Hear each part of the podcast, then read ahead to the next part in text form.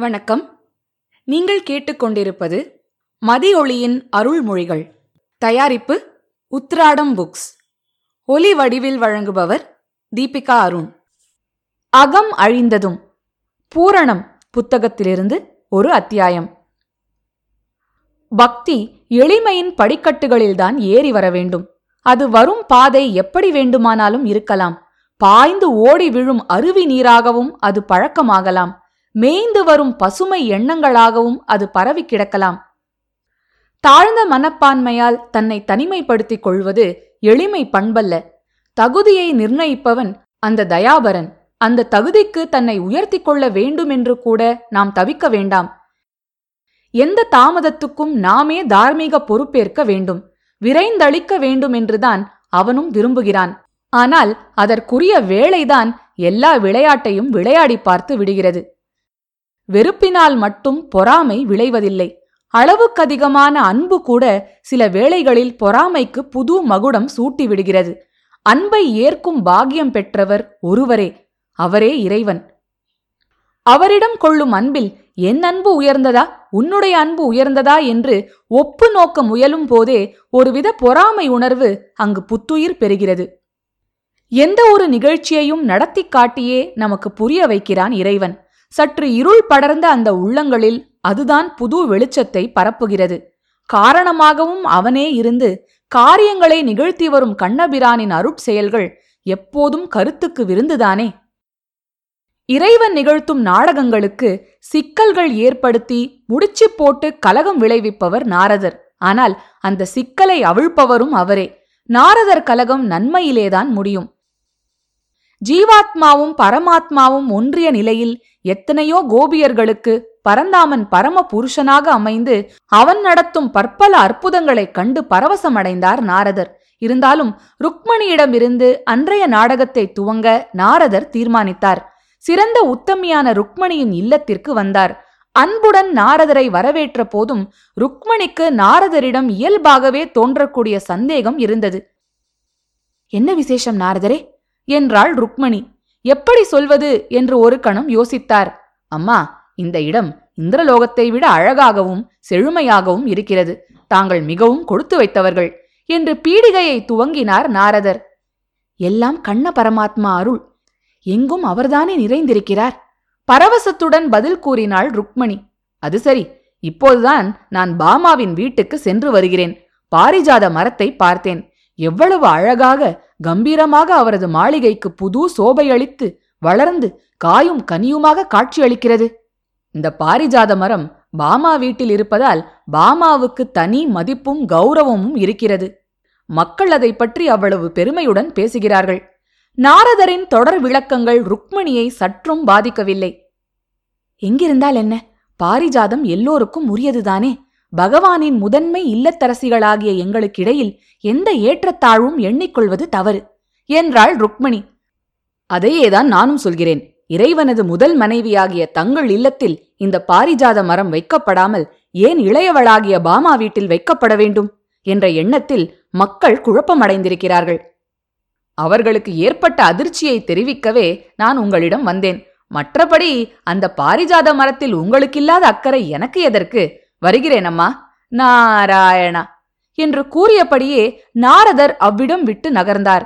தெளிந்த நீரோடை போன்றிருந்த ருக்மணியின் மனதை நாரதர் எப்படியோ கலக்கிவிட்டார்.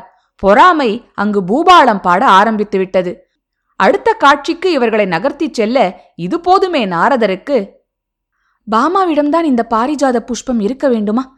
அது என் மனதுக்கு மிகவும் வேதனை அளிக்கிறது. என்று தன் உள்ள பொறுமலை ருக்மணி கிருஷ்ணரிடம் எடுத்துக் கூறிவிட்டார். நாரதர் நிகழ்த்திய நாடகம் பகவானுக்கு புரிந்துவிட்டது. எப்படி ருக்மணியின் ஆத்திரத்தையும் அகம்பாவத்தையும் அவளது மனதிலிருந்து விரட்டுவது என்று அவர் சிந்தித்தபோது கருடன் தான் அவரது மனக்கண் முன் தோன்றினார். ஆம் கருடருக்கு தான் மட்டுமே பகவானை சுமந்து செல்லும் தகுதி படைத்த சிறந்த பக்தன் என்றும் கர்வம் சற்று அதிகமாகவே இருந்தது. ருக்மணி கருடர் இருவருக்குமே அவர்களது தவறான மனப்போக்கை மாற்ற ஒரு நிகழ்ச்சியை நடத்த முடிவு செய்தார் கண்ணன். கண்ணன் நினைத்தார் உடனே கருடன் அங்கு வந்துவிட்டார். கருடா நீ எனக்கு ஒரு உதவி செய்ய வேண்டும். பரந்தாமா உத்தரவுக்கு காத்திருக்கிறேன். சொல்லுங்கள். அடுத்த கணமே முடித்து வைக்கிறேன். கிருபை புரிய வேண்டும். கருடாழ்வார் வாய் பொத்தி பவ்யமாய் பிள்ளை கண்ணனுக்கு பதிலளித்தார். ஆஞ்சநேயரை உனக்கு தெரியும் அல்லவா? அவரை நீ இங்கே அழைத்து வர வேண்டும். கருடர் பலமாக சிரித்தார். பூவை பறிப்பதற்கு விரல் போதாதா? விறகு வெட்டும் கோடாரியா வேண்டும்? குரங்கை இங்கே கொண்டு வர கருடனா தேவை? கருடனின் பதிலில் அவரது ஆணவமே அரசாட்சி செய்தது. உள்ளூர சிரித்துக் கொண்டார் கண்ணன். ஆஞ்சநேயரை பற்றி நீ அவ்வளவு சாதாரணமாக எடை போட்டு விடாதே. அவர் பறந்து விரிந்த சமுத்திரத்தையே தாண்டியவர். தன் வாலில் தீ மூட்டி இலங்கையையே கொளுத்தியவர். அவரிடம் அடக்கமாகவே பழகு. என்னிடம் உறுதியான பக்தியுள்ள உன்னால் மட்டும்தான் இந்த பணியை பொறுப்புடன் நிறைவேற்ற முடியும்.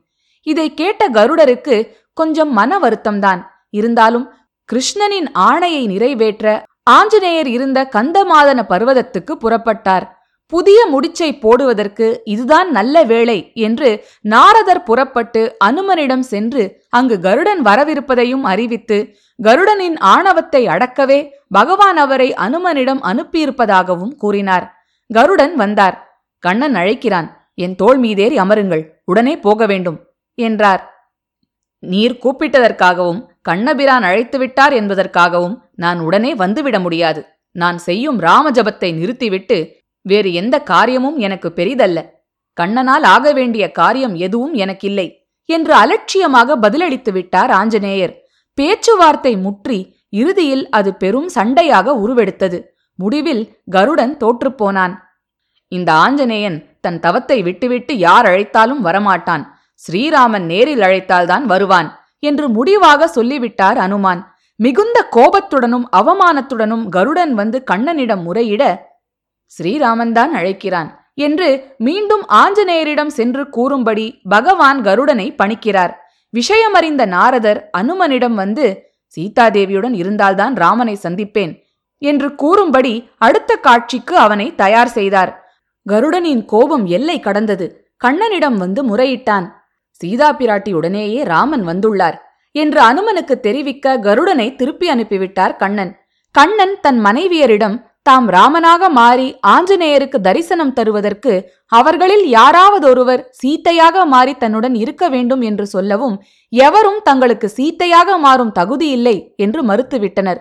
ருக்மணி விசேஷ அலங்காரங்களுடன் வந்தாள்.